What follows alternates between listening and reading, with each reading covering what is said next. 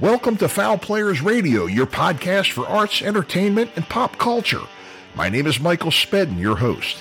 Every episode features interesting people with fun, fascinating stories about their journeys in the performing arts.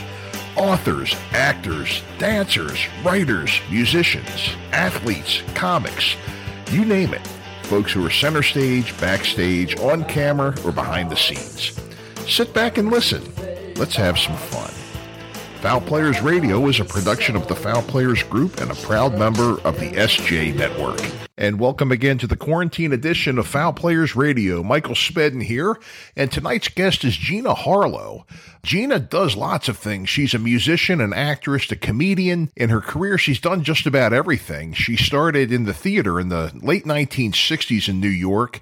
After that, she became a burlesque star, performing in the Catskills up in the resorts in the uh, Borscht Belt in the 70s. And in the later in the 70s, she formed Gina Harlow and the Cutthroats.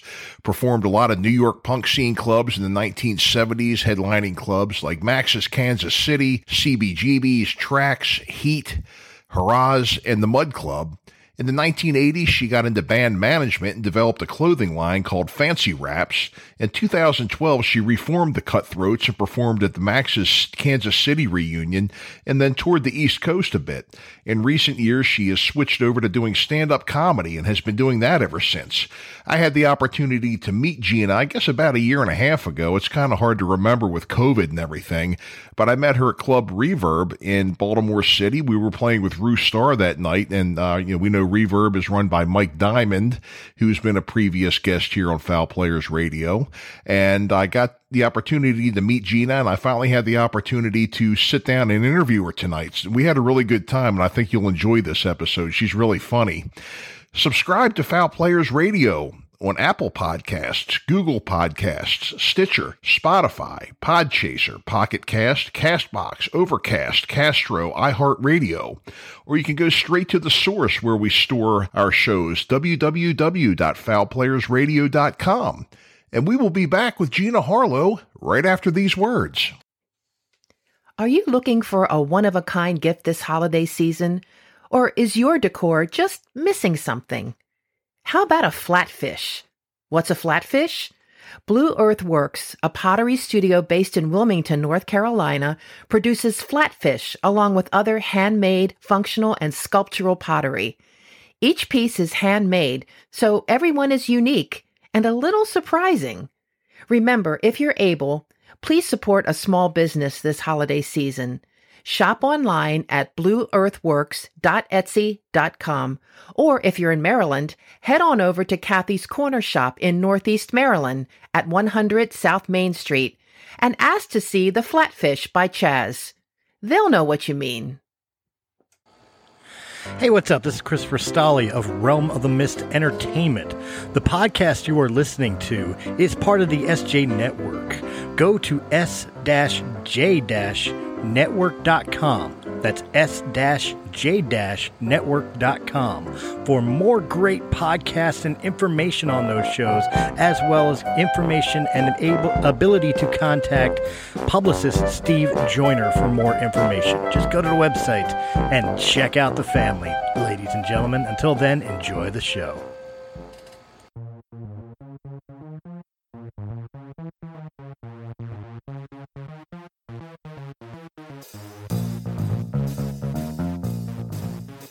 Hey everybody, it's John Orlando from the PVD Cast. Are you wondering where you can find my podcast? Well, it's real simple. Just go over to pvdcast.com, the online home of yours truly, or it's available through all of those major podcasting platforms. Just search for it in Apple Podcasts, Stitcher Radio, Spotify, iHeartRadio app, and don't forget that every single Monday night at 8 o'clock, I do a live broadcast of the week's episode of the PVD Cast through the Facebook page. Just go over to facebook.com and search for at PVDcast and join me every Monday night at 8 p.m. And with that, ladies and gentlemen, I'm going to get on out of here. So I'll chat at each and every one of you later.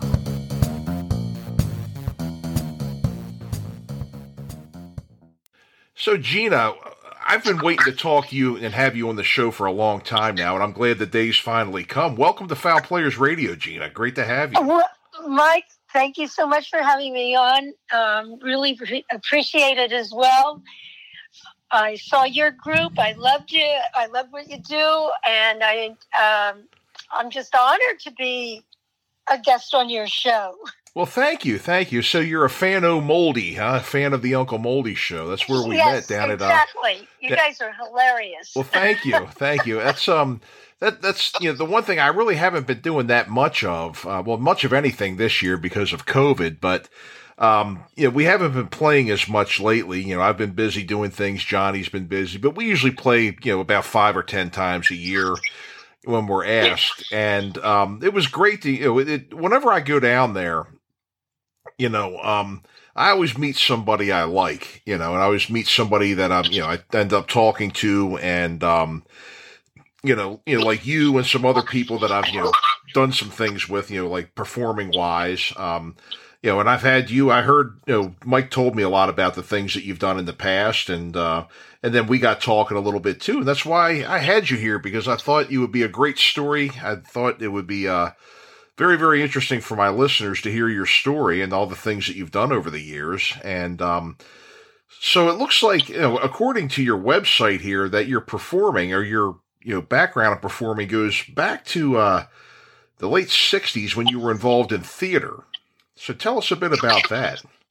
Oh boy, I was I was only about seventeen, and I uh, was dating a guy who was an actor, and he was involved in a show called Riot, Mm-hmm. and it won an Obie. It was an off Broadway show, Sure. and it was about the Newark riots of nine of sixty eight or somewhere in the sixties, and and so my job was to go backstage and take all these glass. They had a lot of glass, like bottles and stuff, and smash it to. This is a live stage show, so they, you know, like I was making the sounds for breaking the windows and storefronts. Oh, wow. Okay. There you go. That's my that was my first experience in the theater. Sound effects. oh, wow. But That's, after that, I I did um, with the same boyfriend who got a job as an actor with the the American Shakespeare Festival Theater, and I my m- mom had taught me to sew really really well, oh.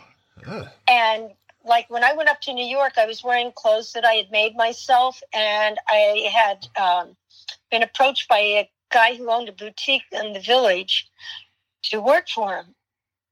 And uh, I, I did that for a summer until, you know, the guy started chasing me around the cutting table. I'm like, well, this is not working out too well. Mm. So when this boyfriend got his job with the American Shakespeare Festival Theater up in Stratford, Connecticut, uh, he was able to get me a job as assistant wardrobe mistress. Oh wow! Hey, you know, well, you know, I mean, if you can, if you're around theater and you can sew and you can do it well, you can name your price. Oh, I tell you, it was great. You know, so I I was always I was shy and when I was really young and and I didn't think that I could ever be on stage. In fact, uh, during one of the shows that we did up there was Henry the Fifth, and it started off. It was um, a Michael Kahn production, and he did it. In fact, it went to Broadway. It ended up on Broadway, but he he did it as uh, very esoteric. So it starts off like they're they're in a playground, like they're very childish, Mm-hmm. um, the soldiers and everything. And uh, this one guy pulled me out on stage, and there there was a playground, and they had a swing. And he started, he put me in the swing. He started pushing me, and the swing is very long and would go out almost over the audience.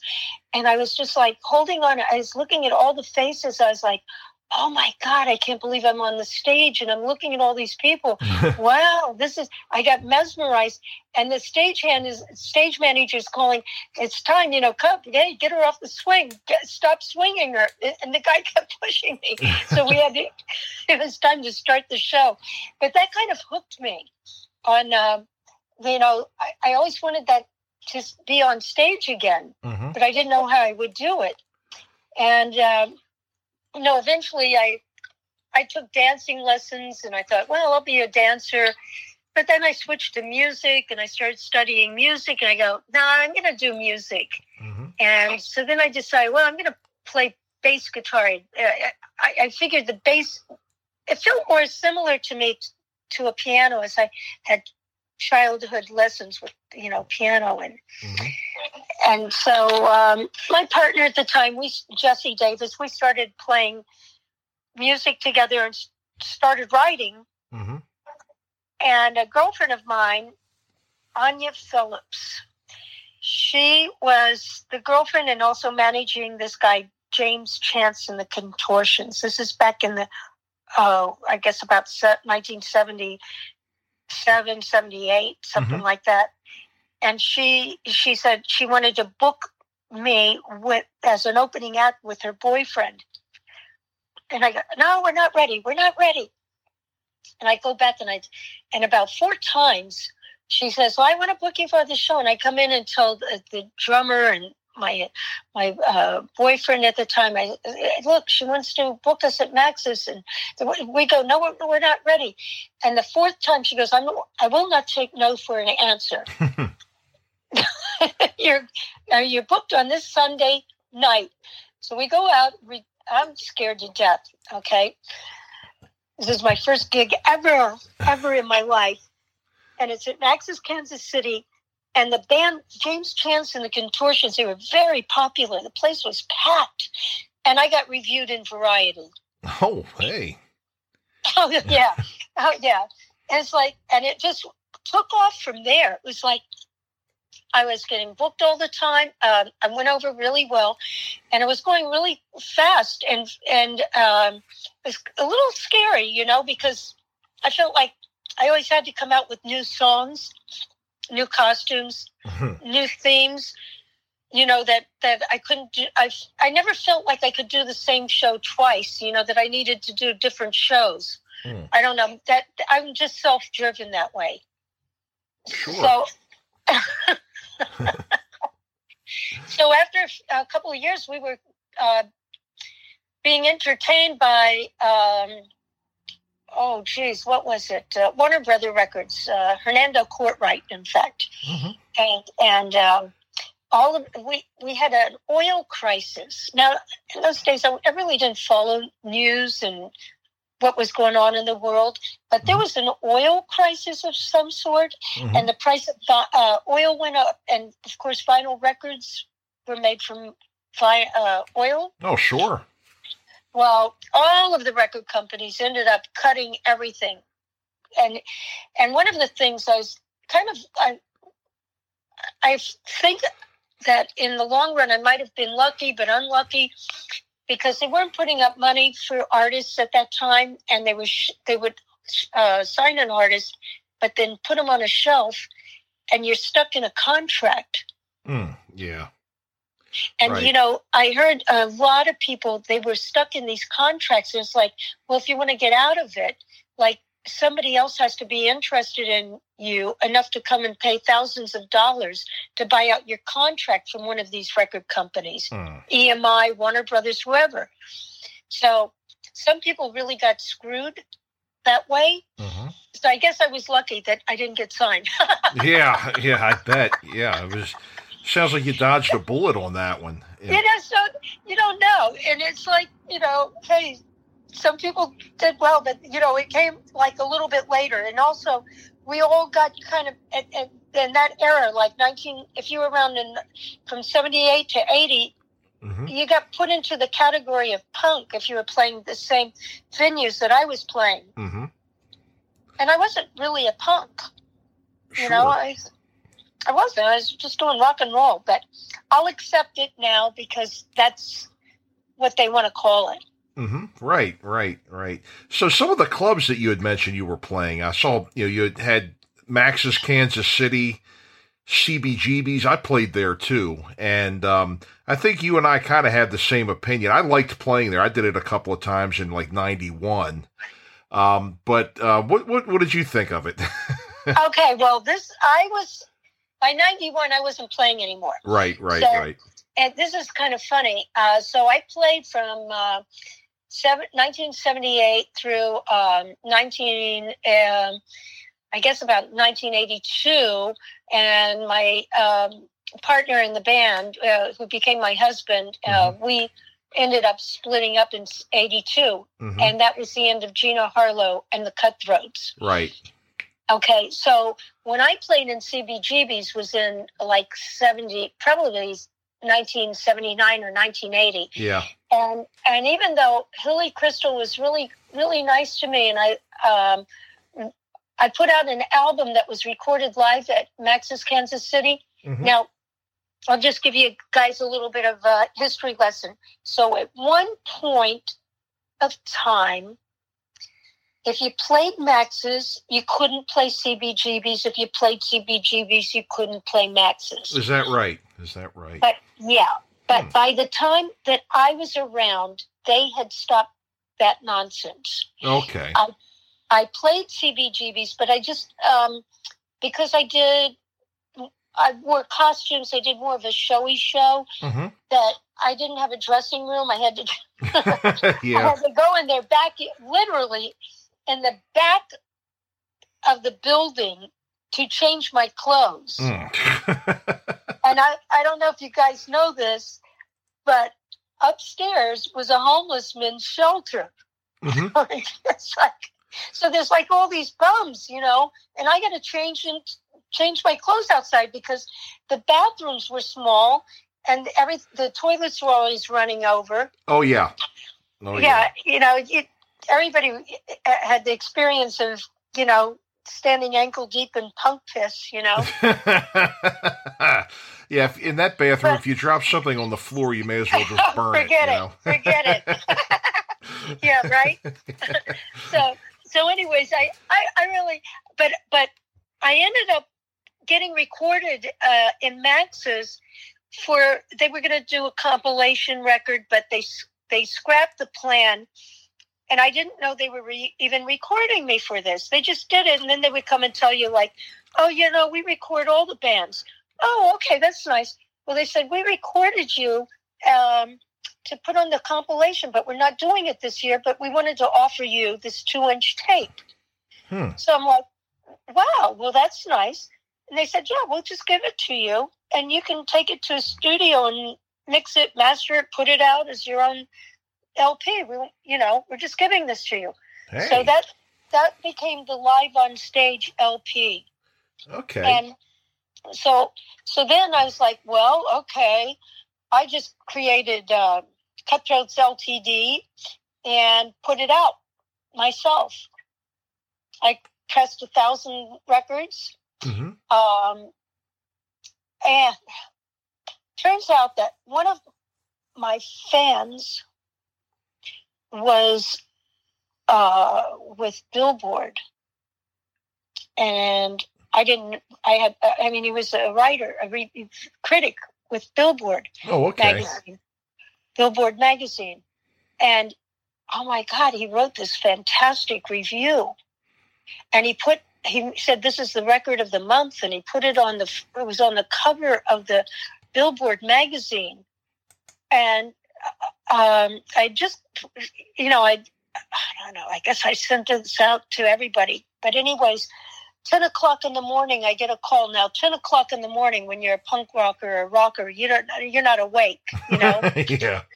I answer the phone. I'm kind of half asleep, and it's the president of J&R Music, hmm and he says, um, "I'm so and so, president of J&R Music, and I just saw your review of uh, this record in uh, Billboard, and I didn't even." I'm like, "What?" Thinking, I didn't say that, but I'm thinking, what review? What billboard? What the hell is he talking about? Well, I lived in New York City, so I ran to the corner, got a copy of the mat. Holy shit, I'm on the cover of Billboard. Um, and I saw this great review. So, anyways, he goes, Yeah, well, um, I want to buy you out. Um, I he, so I sold him 900 records. hmm the by him buying me out like that, and I kept a hundred like so I could sell them myself or give you know use them for promo or whatever. hmm I broke even Huh. right then and there. I broke even on my project and paid for everything. So, anyways, um, oh my God, uh, I went. I, you know, they uh, like I went to CBGB's and asked Hilly Kristal if you I could put some records up for sale there. Sure, even though I had only played there one time, Mhm. he was really nice. He was really cool that way. So my, you could, you know, somebody could buy my records there. Um, Max's Kansas City, you could, you could buy them there, buy them from me. Mhm. And then I went to this record store on the corner of 49th and Broadway called the Colony. They had every record, any record. So I went in there and I schmoozed with them. Oh my God! You know what they did? They got uh, they reprinted the cover, and I don't know if you've seen the cover. It's my butt. Yes. I'm butt naked, right? hmm They they put records in there on consignment. That's what they did. But they put the whole friggin' window on Broadway with my record, two stories of my record cover. Boy, they got to know My- you real well, My huh? ass was on Broadway, honey. My ass was on Broadway. It sure was. so so we we we became really popular but you know sometimes like uh when you're working with somebody they get jealous because you're getting more attention than they are and that's Yeah. kind of what happened hmm and so you know the relationship broke up and and you know like i really you know it was gina harlow and the cutthroats it was like you know a boy girl act so i didn't know what to do after that. And then i decided well screw it i'm just going to go make money. Hmm I mean, I'm going to, you know, do something else. I performed for a while with Emma's, with um, a clothing designer singer named Animal X, hmm and we, to, collectively we were a lot of girls singers hmm at the, on the scene, and we called ourselves Animal X and the Amazons, and we did extravaganzas, and we performed in all the big discotheques at the time Okay. the Limelight, the Palladium, Danceteria. Um, we even were, oh my God, we were part of that uh, farm aid show. It was like simultaneously broadcast from New York and London. And we, we modeled and we were in that show. We, oh, we, we, we did some fantastic shows. It was amazing.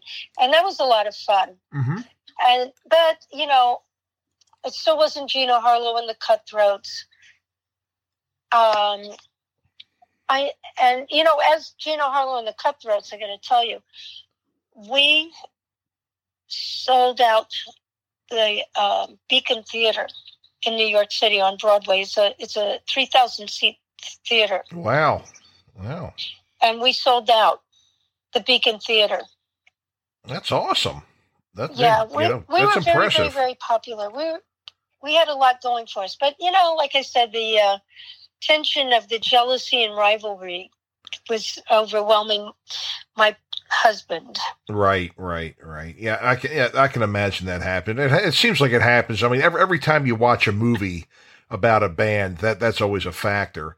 And I'm Oh, sure, man. you know, He was- whenever they do like he a was biography. the boyfriend who was the actor. He wanted to be the star, and I was the shy one sitting on the swing, going like, "Oh my god, I can't believe I'm looking at all these people," and you know.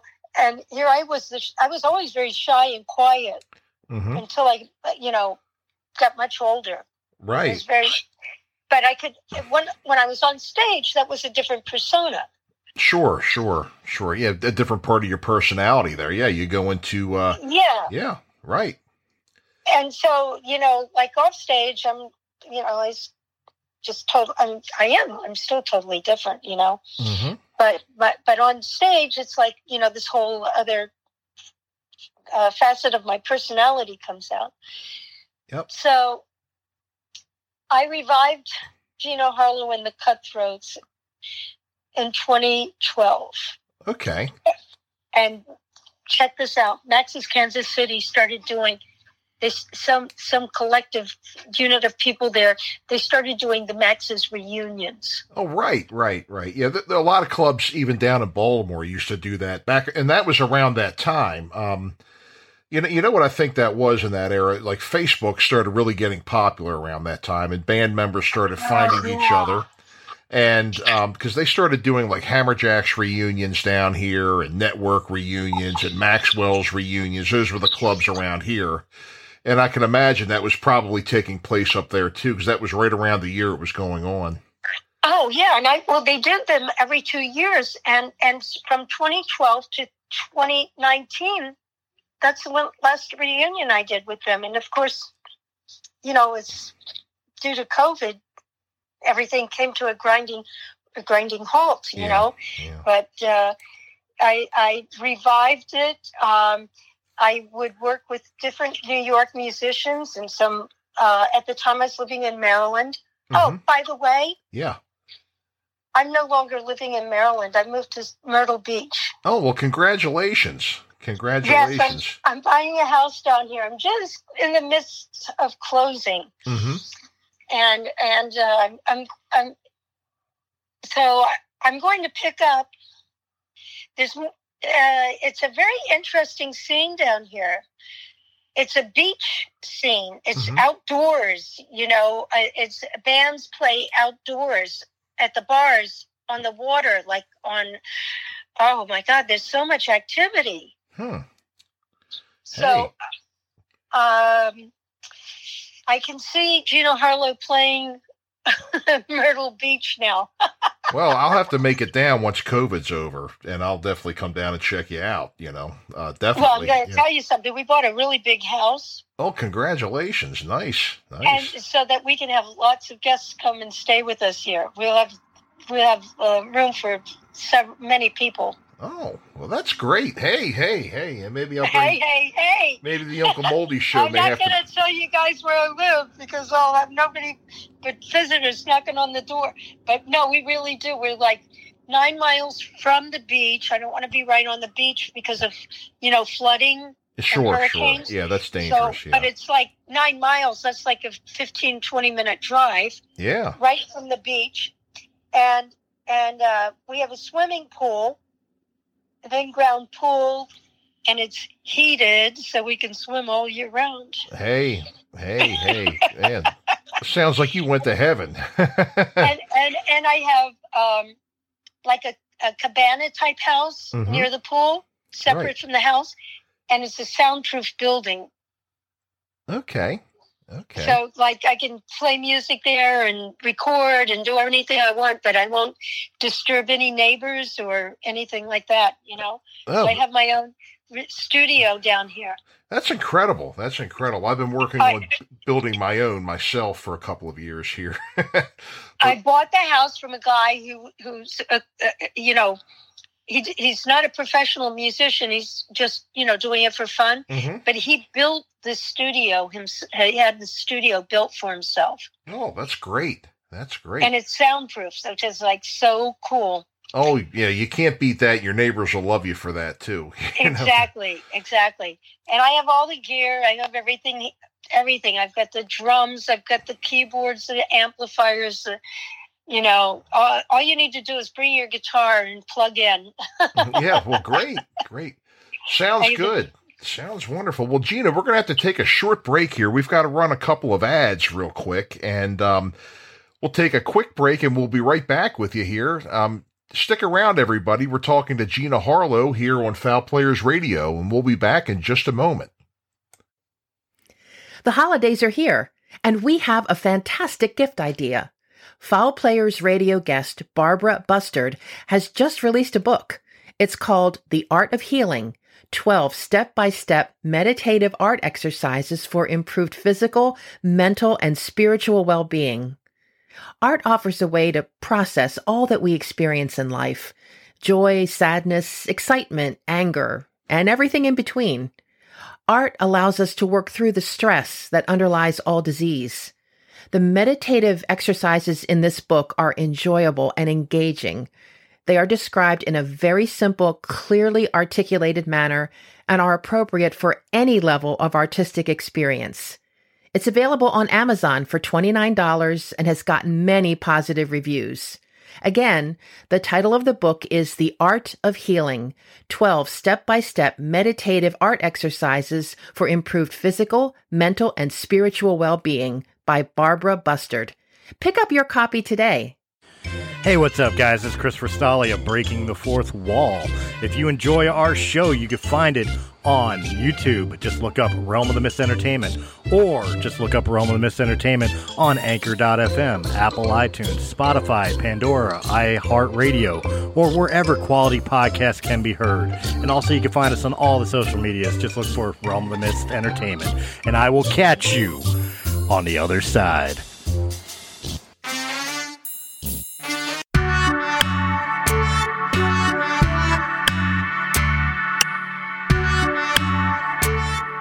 I'm Michael, the host of the semi monthly podcast In a City Like Yours.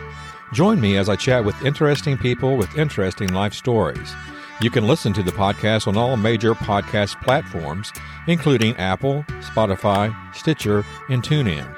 You can follow us on Twitter at IACLYS Podcast, as well as on Facebook and Instagram at In a City Like Yours Podcast. Please feel free to let me know what you think and keep coming back for the many interesting stories in a city like yours.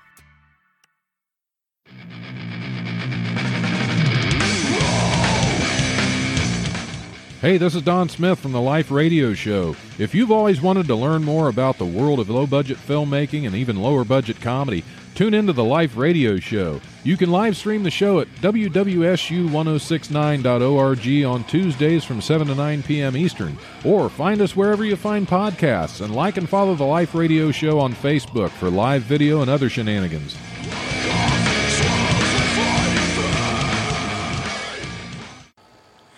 Hey, what's up? This is Christopher Stolly of Realm of the Mist Entertainment. The podcast you are listening to is part of the SJ Network. Go to s-j-network.com. That's s-j-network.com for more great podcasts and information on those shows, as well as information and able, ability to contact publicist Steve Joyner for more information. Just go to the website and check out the family. Ladies and gentlemen, until then, enjoy the show. And we're back with Gina Harlow. So, uh, Gina, um, you're into so many things now. I mean, and you've done so much in the past, you know, with your bands, and then you've been doing reunions with the bands, you know, the um, Max's Kansas City, and you know, performing out with that. And um, I, one thing that you've done, and you know, just like me, I, I went from playing music into acting a little bit more. You've kind of gone into doing comedy. Uh, so tell us a bit about that. That's a little bit of a shifting of, of gears a bit, huh? Well, you know, I have a very dear friend named Daryl Klein. Mm-hmm. In fact, his father is Junior Klein from Junior Klein and the Recliners, which Is that a right? popular band in the Mm-hmm. um, uh, in the at least in the Mid Atlantic region and maybe all over the country. Yep. But uh, Daryl is a very very good friend of mine, and I I was using working in his uh, one of his clubs as uh, breaking the band in for going up to New York to do the Max's reunions. Mm-hmm. We used we we did our shows there to uh, as kind of like dress rehearsals actually. Mhm. Take take the uh, Gina Harlow and we changed the name from Gina Harlow and the Cutthroats to Gina Harlow and the Deep Throats because from Washington D.C. I was living in Maryland then, yeah. uh, Silver, Silver Spring, Maryland, and he's in Rockville. I love the name Rockville. Rockville, Maryland. Yes, that's where I belong. So, uh, yeah, we we we were working with Daryl and uh, uh, just having so much fun, and then go up to New York and do this reunion with the the Max's Kansas City reunions. Uh, They were always at either Arlene's Grocery or the Bowery Electric. Mhm. And so, because of that, the, the first one I did, I got a call from uh, this uh, guy. His name Pier Pier Luca or something. He's from Rome, Italy, and he releases he reissues vinyl records from the seventies. Oh, okay. And so he reissued, his company reissued Gina Harlow and the Cutthroats live on stage. So I told you back in the that I back in the day there were only a thousand records printed. So those records that are originals out there, they're mm. collector's items. They are. That's what. Yeah. Oh, the, you can't, and they're priceless. One one uh, collector told me he sold one of my records for seven thousand dollars. Wow. Hey, cha-ching. or maybe it was seven hundred dollars. But anyway, it was a lot of money. yeah. Either way, that's pretty well, good. either way, it was like something astronomical. He goes, I said, well, I'm thinking like, gee, I want to meet this guy. He goes, oh no, I don't know who he is, but he was from Japan. I'm Mhm. like, okay. So the record has been reissued and it is available. I have copies of it, but uh, you can also get it online. But you know, just beware, listeners, because there's the original version and there is the reissue. And it states clearly that this is a reissue. Anyways, so I got that out of doing these reunions. And then the next, uh, you know, every two years they do the reunions. Then I get a call after the second time I did one, and I'm in a Taschen book. It's uh, called Rock Covers Mhm.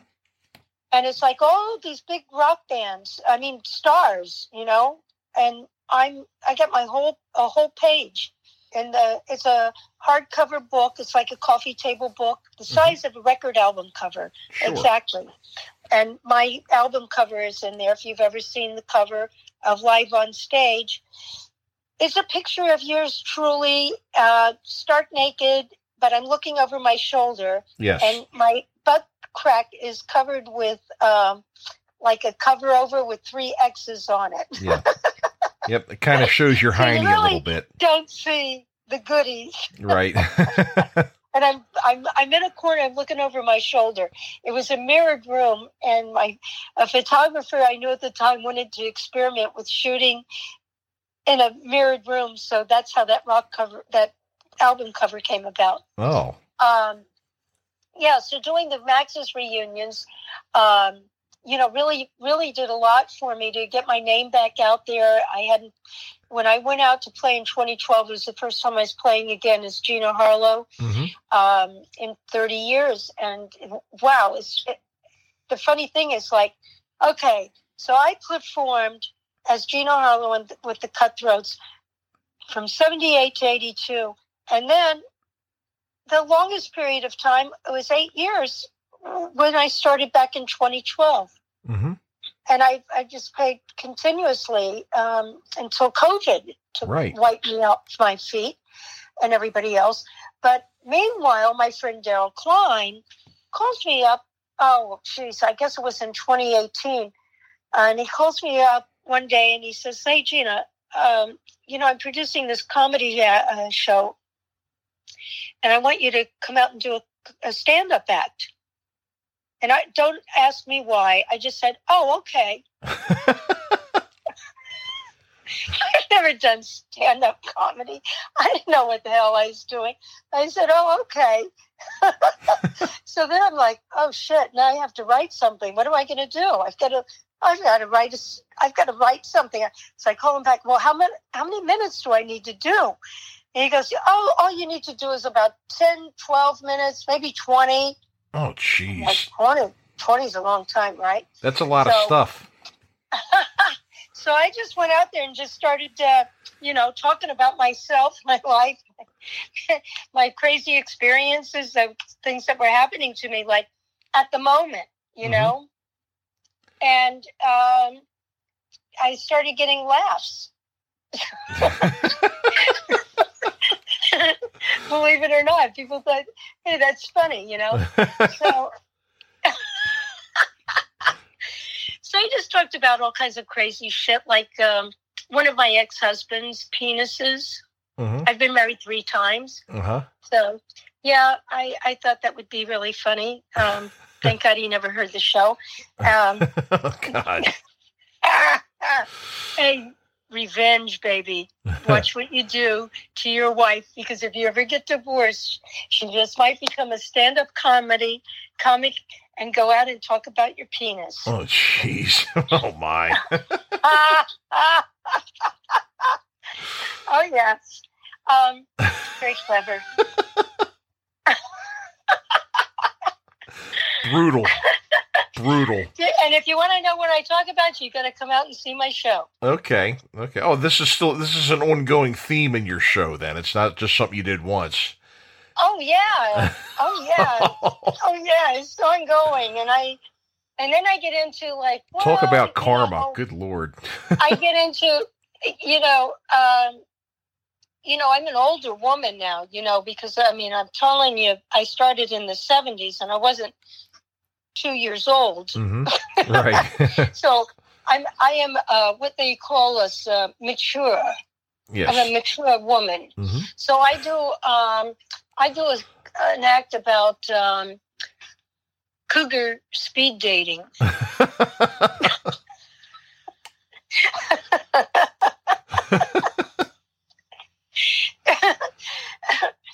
um, I'm just giving you some of the topics. I'm Right. not going to get into my show and what I talk about. sure, sure. You can't give it away, but yeah. but uh, yeah, so um, and also about um, well, what's this thing uh, they call it dating you do online? Oh, You yeah, online. who you're going to meet, right? Right, right, right.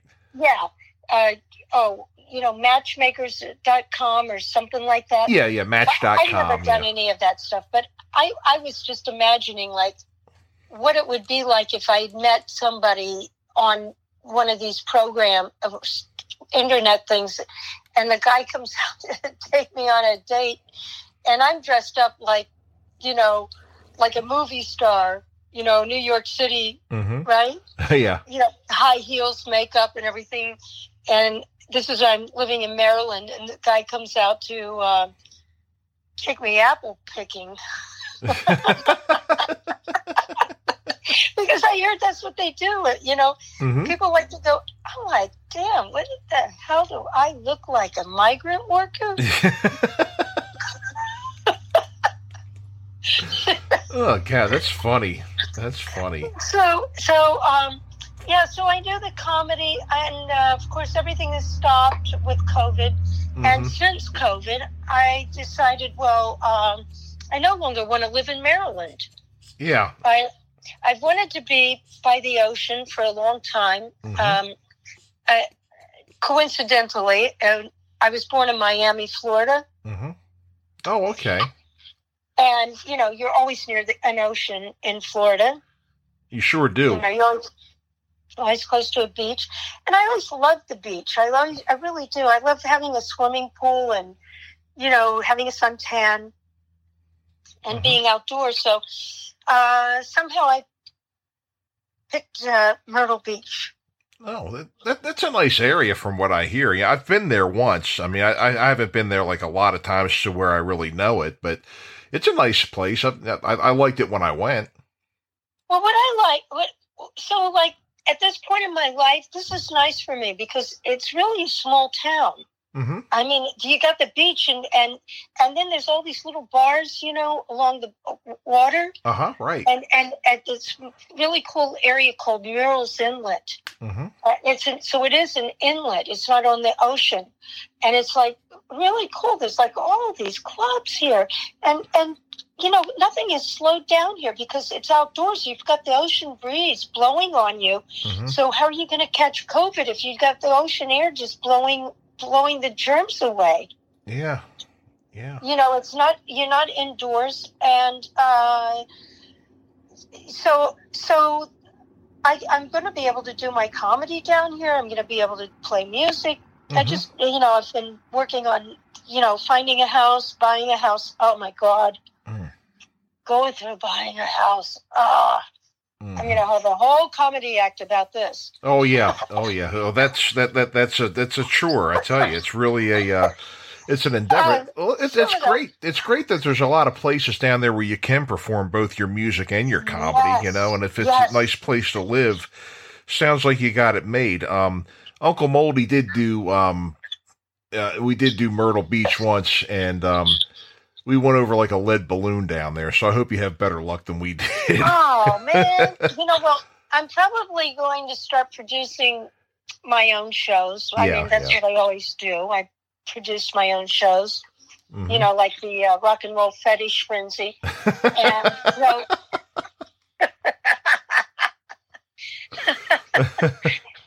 you know, um, I I like doing themed shows, Yeah. and yeah. I like having other performers with me. hmm you know, coming out and doing my own theme shows and having other performers. So I'll be inviting you. I'll be inviting some friends from New York.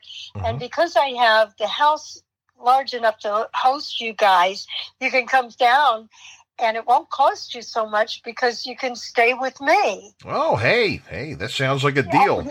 Doesn't that sound like a good deal? Sounds like come a down, wonderful stay deal. Stay at my house, and I'll get the venue and get uh, you know you know get get in charge of selling tickets and uh, producing some shows down here. Hey, Um, I'm sure Myrtle Beach isn't uh, doesn't realize what's happened to them here. hmm yeah. I know. what's- Look out.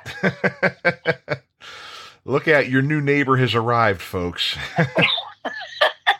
But what's cool is like always these themed uh, other things going on here is like they're into motorcycles, like Harley Davidsons. They're Mhm. into cars. So there's like every week there's like another car show. There's like antique cars. There's race cars. There's sports cars. There's uh, vintage cars. There's uh, uh, little race cars. Uh, uh, truck shows, and there's all these themed um, events happening every week, and I'm I'm I'm gonna, you know, uh, host shows that will be, um, you know, uh, tapping into that those venues. Mhm, You know, the, not not venues, but those uh, clubs. Like we I'll book bands, and I, I I always write songs about cars and stuff like that. You know. I love I love cars myself, and I'm gonna you know I feel like this is a, a good opportunity to to tap into another themed themed show um, audience. Right, right, right. You know, like with your Uncle Moldy show. hmm Oh my God, you guys are hilarious. Well, thank you. Thank you. I appreciate that. I've And always thought so. Oh God, I'd love to do a, a, whole thing down here with uh, and and have macabre type of performers. You know, Oh, yeah, So- yeah. so if you mix you mix the things like like the the uh, theatrical thing hmm and the live bands of one or two bands, you know, hmm and you put it together, it's it's an event. It is. It is. Yeah, yeah. That sounds good. We'll we'll definitely have to talk offline about this. This sounds good to me. You know. Yeah, definitely, definitely. So you know, like you, I'm pretty much a well-rounded uh, entertainer. hmm Right. You know, I've done um, acting, I've danced, I've sung, I write, I do comedy. I don't care what it is as long as I'm on stage. Yeah. Yeah. I know. I know. I, I love to perform myself, and um, I just realized, you know, and, and I'm sure maybe you realize this. Um, I mean, you because I mean, both of us. It seems like in like in our uh, prime, you know, we kind of switched gears and we were out of it for a good while. You know, you you know even longer than me. And um, it just seems like you know it was it was in our blood, and we had to come back to it. You know, life didn't always allow for it at the time, but um, it did. You know, it, it was something that we you know we do it because we have to do it. You know, we don't do it because we just want to Exactly, do it. exactly. We don't have a choice. Yeah. But also, while um, you know, I just want to tell you, Mike, when, when I was out of it, out of the performing end, I got into the management side, Mhm. and and I managed um, one of my husbands. one of my husbands was a blues musician, and I managed him, and I I got him signed to. Uh, I got his. I held the rights to his records. However, I got distribution, national and international, through City Hall Records Hmm. with this one artist. And everybody told me I couldn't do that with one artist, but I did. I also had him on tour in, in Europe a couple of times hmm and uh, uh, up and down the uh, eastern seaboard with the um, um, NACA because he's uh, African American, so Okay. he was uh, able to do the African uh, American History Month. You know, Right, right, right. doing blues. And I learned a lot about blues. I learned how to play blues Mhm. as a bass player. And then I, uh, don't ask me why I did this, but I produced a TV show for two years, a series, a weekly series called Inside the Blues. It was on cable. Oh, okay.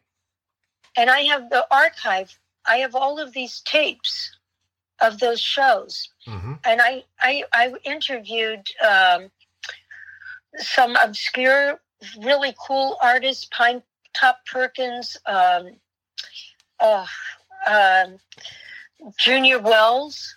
Uh, Mhm. He's pretty quite famous. Um, uh, Long John, uh, Long. What's his slight name? Um, oh, I'm sorry, I'm spacing on the names because it, it was it was quite a while ago. It was in the 90s. Okay, I did this from 95 to 97, 1995 to 1997. Mhm. I had a series for two years. Every week there was a new show, and that's quite an effort. yeah, yeah. That that's a lot to do.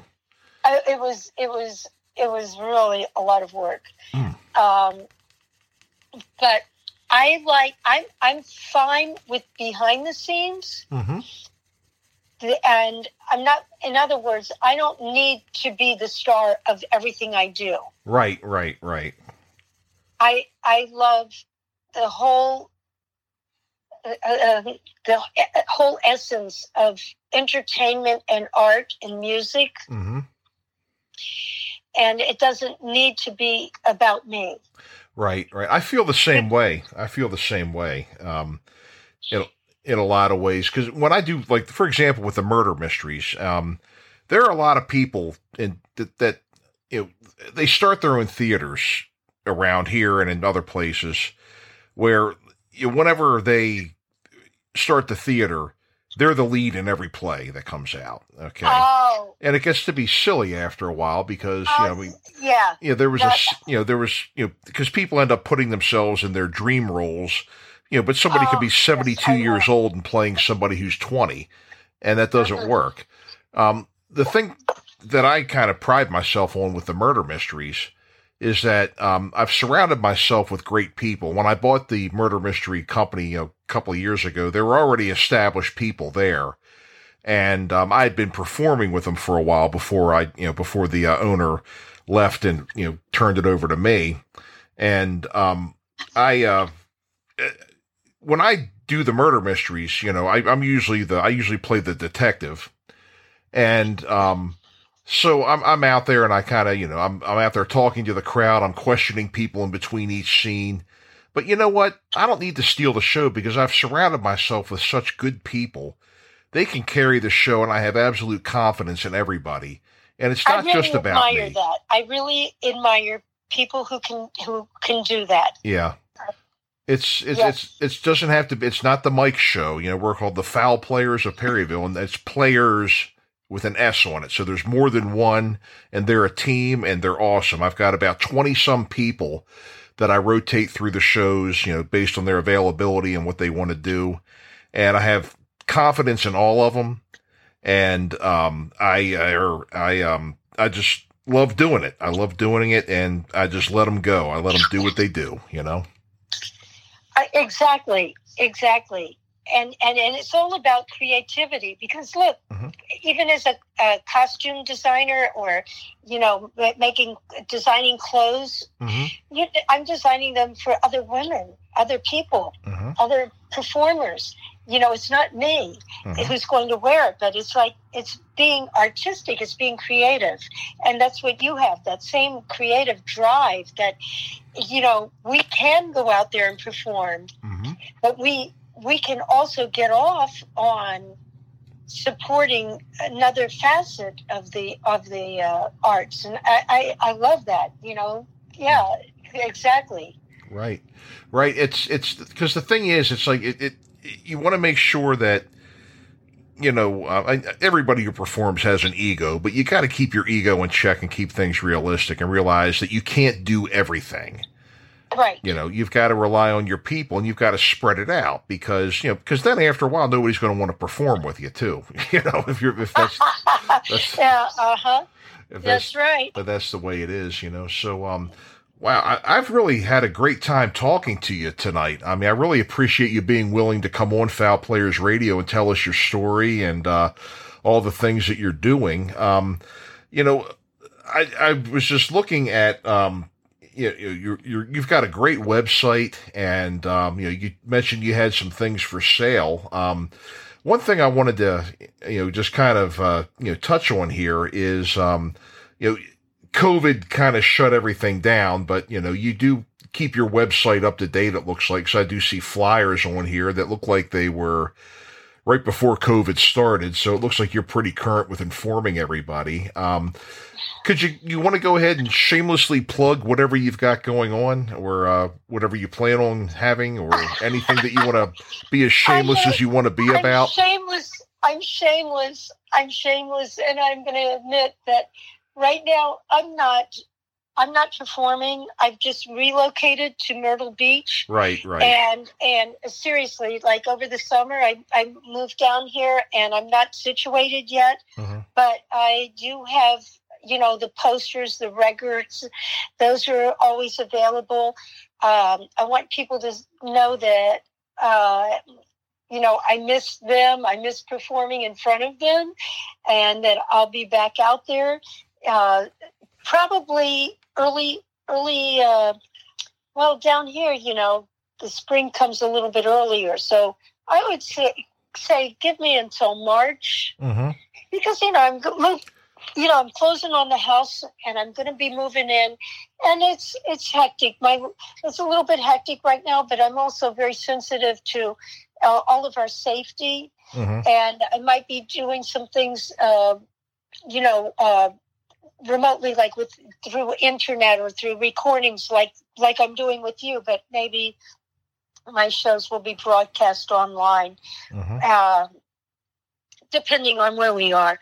But uh, I, I, uh, to all of the people who know me out there, to fans who have been loyal to me for years, I really love you and thank you for your support through all of this, and that I will be back on stage live, live on stage as soon as it's safe.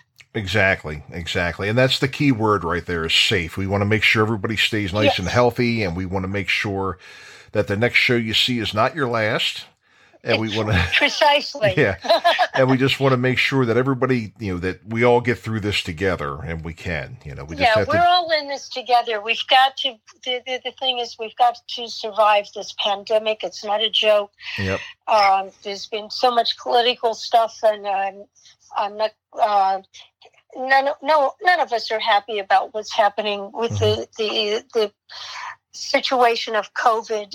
None of us. Mhm. It's just you know, and it's no one's fault. Mhm. and no one should feel guilty or to blame or you know that their life is over because you can't do everything that you can do at this time this will pass It will. it will pass i promise you i mean the plague the bubonic plague passed the Mhm. flu of uh, the uh, 1918 it passed things pass you know even we had aids that was really horrible when it first came hit the hit the circuit you know and, and people were whoops um, sorry i knocked something over um, you know people people with when aids first hit the scene i mean my god you know people were terrified Mhm. uh, however, you know, we've survived that. We've learned how to be sexually active safely. You Mhm. know, um, so right now we're going through this this uh, COVID, and we need to, you know, be very safe, careful, Mhm. and as far as entertainment, as far as um, you know, people interacting with each other, it's this is not the end of the world. It's not the end of live entertainment. It's simply a pause. It is. It is. And I have a feeling things are going to come roaring back like crazy when it's time. It will. It will. And and and all of everybody who is out there listening, you know, please stay safe, stay alive. Don't do anything to to you know to subject yourself to unnecessarily. Mm-hmm. We will be out there again at full force, and we'll all have a great time. Absolutely. Absolutely. Well, Gina, thank you so much. It's been just an absolute delight. And you got to promise me you're going to come back again sometime and talk oh, you bet. You bet. You just you just call me anytime, Mike. You just call me anytime. I sure will. I sure will. So thank you again, uh, Gina Harlow. Okay, thank you. And thank you to all of you fans of your and uh, of your show and your audience and thank you for having me on your show i appreciate it so much i love you all Mwah. Well, thank you, Gina. Thank you all for listening. This is Gina Harlow on Foul Players Radio, and we will see you next time. Howdy, it's Matt Gwynn here, popping in to let you know about the adventures of the albino rhino. It's a show uh, Frank the Giraffe here, my co-host James Godwin, and myself put on for you guys twice a week. Uh, every Wednesday, we talk to a comedian, and every Friday. We call it Freak Yeah Friday. The show itself is not safe for work, and that freak is definitely a different word.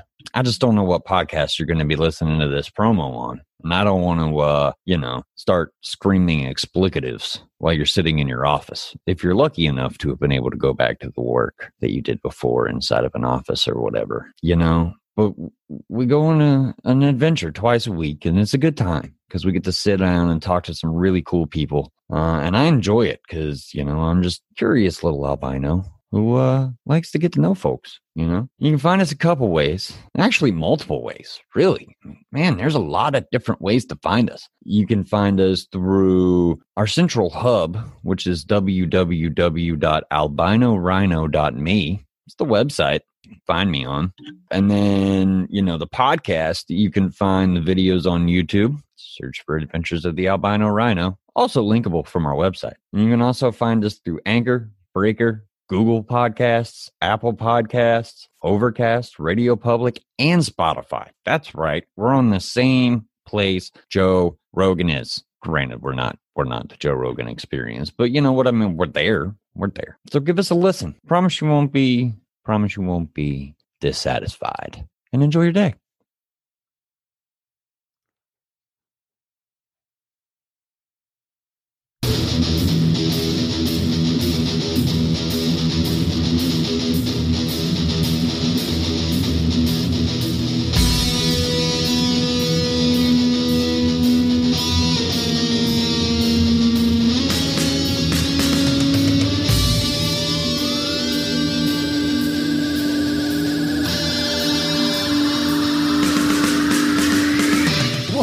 Going on, minions? Mike here for Misery Point Radio, and you're listening to the Coast to Coast Power Hour on the SJ Network. Now, I know what you're thinking. Mike, what the F is a Coast to Coast Power Hour? Well, my uneducated and uninformed friend, the Coast to Coast Power Hour is a Borg like collective of epic podcasters from epic podcasts that have all come together to discuss the important things in life pop culture, current events, random awesomeness, stuff like that. Trust me, you need this in your life. For more information on this show and all the shows on the Coast to Coast Power Hour, as well as on the SJ Network, reach out to publicist Steve Joyner at www.s-j-network.com or stevesjnetwork at gmail.com. No need to thank me. I'm just out here, you know, changing lives.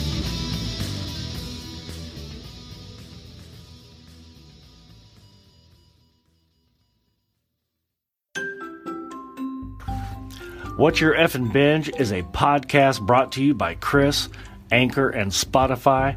And what we talk to our guest about is what they're currently binge watching on TV. And uh, what we do is we like to uh, take a different approach. I don't want to know what the name of the show is that they're going to talk about before they come on. I have to actually guess it. So I ask them who, what, when, where, why, and uh, try to figure out what it is that they're watching. A lot of times I'm able to guess it and sometimes I'm not, and that's fine. That adds to the comedy of the show. We like to bring our guest on, whether they're a model or an actress or producer or musician and just let them have a platform to be able to tell everybody what they have coming up next and also entertain everybody with what's worth watching. So I hope everybody tunes in for the next episode of What's Your Effin' Binge. Thanks. It's Chris.